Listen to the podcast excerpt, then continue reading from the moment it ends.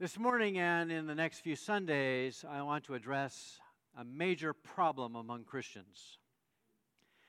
I'm talking about the huge disconnect between Sunday and Monday.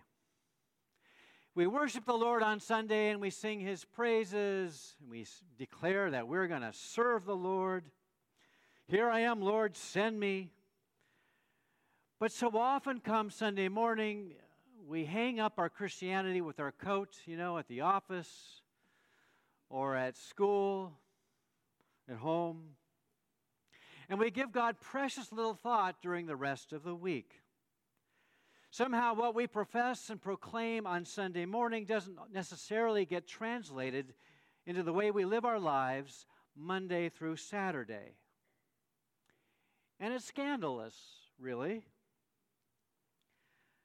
The great uh, preacher Dwight Moody, long time ago, diagnosed our problem. He said there are very few who in their hearts do not believe in God, but what they will not do is give Him exclusive right of way. They are not ready to promise full allegiance to God alone. Many a professing Christian is a stumbling block because his worship is divided. On Sunday, he worships God. On weekdays, God has little or no place in his thoughts. And the truth is convicting because we are very good at compartmentalizing our life. You know how it goes. We have the religious compartment, the spiritual compartment, and then we have the work compartment and the leisure compartment and the social compartment and so on and so on. And we divide up our lives and we play different ro- roles and abide by different rules for each. And though we give lip service to the Lordship of Christ, we tend to confine His sphere of influence to the religious spiritual compartment, right? Which we define rather narrowly in terms of attending church and giving our offering and serving the church. So that we lose the conviction that Jesus is Lord over all of life and that our faith is a twenty-four seven affair. And that discipleship is to extend to the workplace as well as to the religious place. In fact, nowhere is the gap between faith and life so huge as in the relationship between our faith and our daily work. It's almost as if there is a double yellow line between faith and our workplace that one dare not cross. There is the world of Christian faith, and then the world of daily work. There is God's kingdom work, and then there is business. And never the two shall meet, or so it seems. Now, this is definitely not God's intention for our lives. And yet the sad fact is that the church, and it's talking about the, the church in general, has done very little help to help has done very little to help Christians connect their faith with what they're doing on the job. And by the way, I realize that I am talking to many people who are retired. But chances are, unless you are among the living dead, you are involved in some sphere of purposeful activity, though you may not be getting paid for it. So I am speaking to you as well. I mean, translate this in your own, uh, you know, your own life. A research organization polled two thousand people who called themselves Christians and who regularly attended church. And they were asked, have you ever in your life heard a sermon, read a book, listened to a video, or been to a seminar that applied biblical principles to everyday work issues? And more than ninety percent said no.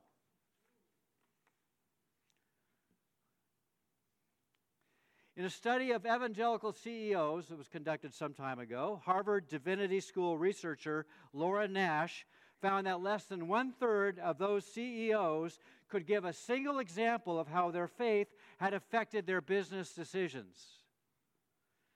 And so Nash laments, if only the problem were confined to those at the top, It is the rare Christian who can offer any coherent description of the connection between following Jesus and what he or she does during business hours. Man, what a sad commentary that is. The fact is, our daily work matters supremely to God. And what we do during our work week has great significance and makes a huge difference for God's cause in the world. And yet I don't think, by and large, we value our work as God does, in the way that God does. Many of us, I fear, have bought into the notion that our daily work doesn't matter all that much to God because it's worldly, right? It's secular, and therefore of lesser importance in God's eyes than the kind of work done most obviously in the in the religious and spiritual uh, sphere, right? The kind of work that pastors do. In other words, pastors have holy work, and the rest of you have work that's not quite so holy, kind of unholy at times. Pastors, they're the ones who have the higher calling, after all, while the rest simply have a job or a profession. Now, the Christian church has had an unofficial, but rather explicit, sacred occupation scale. At the top of the scale, in terms of esteem, Christian circles are missionaries, right? Missionaries, they're the ones who forego all the comforts of life, and they go off, you know, to wherever, and uh, they serve the Lord. They are especially holy, dear to the Lord.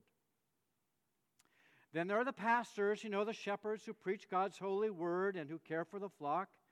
And next are those in helping professions, healthcare workers and teachers and social workers. And at the bottom are people in business and trades. It's just kind of just how it works. And to some extent, the sacred scale is still operating in many parts of the church. People who are truly spiritual are expected to move towards professional Christian ministry, right? There's an assumption that, that if you really want to serve the Lord, then you really ought to go to seminary. And you ought to become a pastor,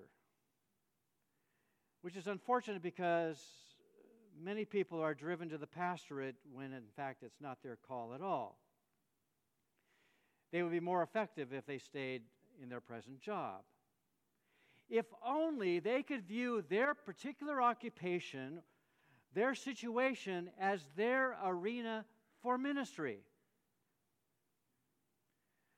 What if ministry is something that we don't go into, but it's something we actually do on the job? Well, let me tell you very briefly the story of William Wilberforce. Uh, he was uh, the late eighteenth century English politician. He was only twenty-one when he was elected to the Parliament, and very early on felt compelled to work towards the abolition of the slave trade in his country, at a time when few people spoke against it. And within just a very few years, he reached the, the higher echelons of political influence. I mean, he was privy to cabinet secrets. He was a close friend of the prime minister. He was in a, in a great position to lead the attack on the evils of the slave trade. But at the age of twenty-five, Wilberforce had this drawn-out conversion experience, which he described as the great change. And when he came to heartfelt conviction, to faith in Christ, his first inclination was to give up politics for the pastorate, to give up Parliament for the church, and withdraw from the world and from all political and social attachments. He was sorely tempted to go in that direction as a matter of faithfulness to God. He thought that this was com- what coming to faith required of him. But fortunately, John Newton, the ex-slave trader who is best known to us today as the author of Amazing Grace, persuaded Wilberforce to stick to politics rather than church ministry. "It's hoped and believed," said Newton to Wilberforce, "that the Lord has raised you up for the good of the nation." And thankfully, Wilberforce listened to Newton, and he came to believe that God was calling him to champion the liberty of the oppressed as a politician. "My walk," he concluded, "is a public one, My business is in the world, and I must mix in the assemblies of men or quit the post that Providence seems to have assigned me. And so then Wilberforce went on to lead the charge against slavery, which uh, involved a lot of persevering labor uh, and took years. But more than anyone, he was responsible for its final abolition and was obviously used by God in a very powerful way. So that in Britain, they, they abolished the slave trade long before uh, the United States. But you see, Wilberforce came so very close to missing his call on his life, believing, as actually many people still today, that if you really want to do the Lord's work, if you want to do something that's really significant, then you ought to be a professional minister. You got to serve the church. You know, and that, that notion still lingers, and somehow we have to get rid of it. The kingdom of God would be better served if people would stay where they are and follow Jesus. The, the, the story of William Wilberforce reminds us that God needs workers in every realm of life, not just in the church, right? But we need Christians in politics and in the arts and in industry and commerce, in education, in all professions, in all the walks of life. So why not serve the Lord right where God has put you? Why not think of your present occupation or sphere of activity as the place where you have been ordained by the Lord to do the Lord's work? The important thing is that you not devalue what you do, for God doesn't. When you work, you are doing something very godlike, because God himself is a worker. You are doing what God does. Your work, if legitimate, is an extension of what God is already doing uh, and, and has involved you in his own creative process. So let's think about this. Our work has dignity and significance because God himself is a worker. The Bible opens with God working, speaking, fashioning, designing, crafting, sculpting. God makes light, matter, space, time, sea, and land, and the most beautiful of all human beings. It would be interesting to do a, a word study of all the verbs used of God that are descriptive of his working. Um, here's a sample. God is making, adorning, separating, organizing, cultivating, beautifying, improving, fixing, redeeming, renovating, informing, announcing, revealing outcomes, healing breaches, making peace, helping, sustaining, being with, communicating worth, celebrating, expressing joy, making beautiful things, imagining, dealing with evil, designing, planning, enlisting, empowering, cons- consummating, entertaining, welcoming, providing a context, showing hospitality, serving, bringing to a conclusion. Whew. We have one busy God. God the Creator forms, fabricates, maintains, and finishes. God the Lover does relational work, bringing dignity, health, and meaning. God the Savior does redemptive work, mending, uniting, and saving. God the Leader does community building work and brings things to consummation. And the amazing thing is that this worker God, who creates, redeems, and guides, has given you and me a share in his creative work, having made us in his image. We read in Genesis, then God said, let us make mankind in our image, in our likeness, so that they may rule over the fish in the sea and the birds in the sky, over the livestock and all the wild animals, and over all the creatures that move along the ground. So God created human, uh, mankind in his own image. In the image of God, he created them. Male and female, he created them. God blessed them and said to them, be fruitful and increase in number, fill the earth and subdue it, rule over the fish in the sea and the birds in the sky and over every living creature that moves on the ground. God gives you and me the important work of ruling over God's creation as God's own representatives. We have been given the responsibility to tend his garden, as Genesis two puts it. Now, the Lord God had planted a garden in the east in Eden, and there he put the man he had formed.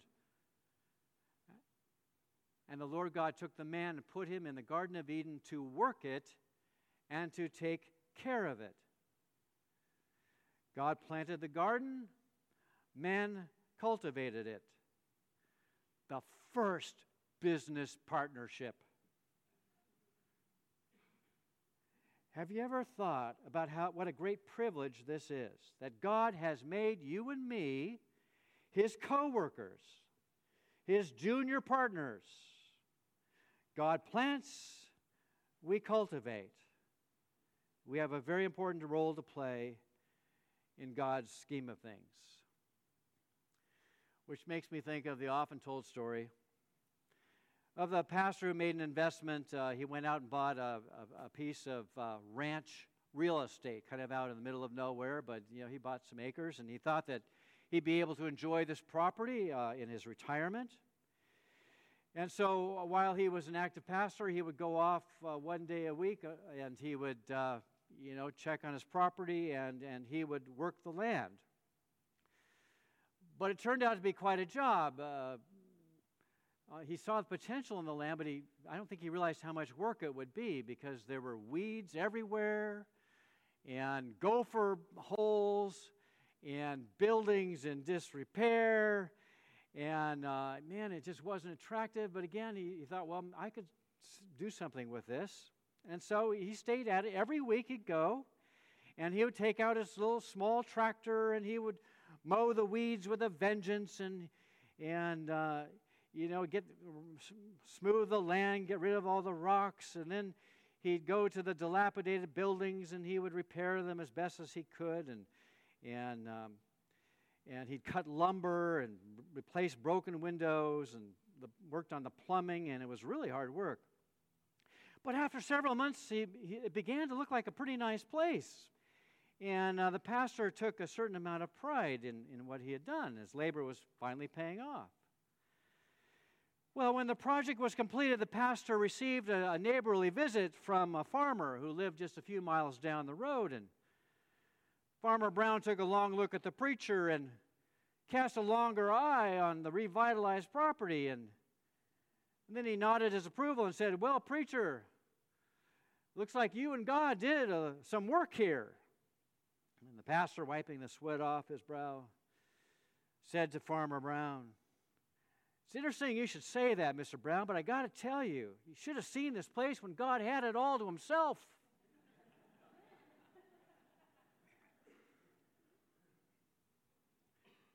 Man, God has made us co-workers. We've got stuff to do, important stuff to do. We get to tend God's garden. God involves you and me in bringing about his good purposes for creation. We are co-creators, his junior partners in creation management, so that our work, no matter how humble, is an extension of his work, and therefore it has intrinsic worth. And so we sh- we share the surprise of the psalmist, who, after praising God for all his creative work, exclaims, "What is mankind that you are mindful of them, human beings that you care for them? But you've made them a little lower than the angels and crowned them with glory and honor. You made them rulers over the works of your hands. You put everything under their feet, all flocks and herds, and the animals of the wild, the birds in the sky, and the fish in the sea, all that swim the paths of the seas. Lord, our Lord, how majestic is your name in all the earth." So why does our work matter to God? Because God is a worker. And when you and I work, we reflect his image, and our work becomes, becomes an extension of his work that he's doing in the world. We rule over the work of his hands. Again, you and I are involved in creation management in its various forms. Why does our work matter to God? Because through our work, we are able to obey God's command to love, as set forth in the Gospel of Matthew, the twenty-second chapter. Hearing that Jesus had silenced the Sadducees, the Pharisees got together, and one of them, an expert in the law, tested him with this question. Teacher, which is the, which is the greatest commandment in the law? And Jesus replied, love the Lord your God with all your heart and with all your soul, with all your mind. This is the first and the greatest commandment, and the second is like it. Love your neighbor as yourself. Through our daily work, we show our love for neighbor by producing goods and services that people need, must have in order to survive and to enhance their lives, to make society thrive. Through our work, we earn money so that we can give to the poor and to the needy and to the causes that we care about, pursuing God's justice and righteousness. When we work, we love ourselves and our own families by providing for their welfare. And above all, through our work, by doing what God wants done, we show our love for Him. We try to please Him in all that we do, so that our work is an offering of love to God. All this is to say, we are to love the Lord our God not just on Sunday, but on Monday, in what we do, even in the workplace, which we may have mistakenly thought to be a secular place. Your place of work is a holy place. You're on sacred ground. Is it possible to do the Lord's work in a bank, or in an accountant's office, or as you're program- programming a computer, or if you're working in a retail store, or in a marketing firm, or at school? Is it possible to do the Lord's work on a car lot? Does our work matter to God? Of course it does. In fact, I would venture to say that your work is just as important to God as what the preacher does in the pulpit. Never discount or devalue your daily work, for it is holy unto the Lord. Let us pray.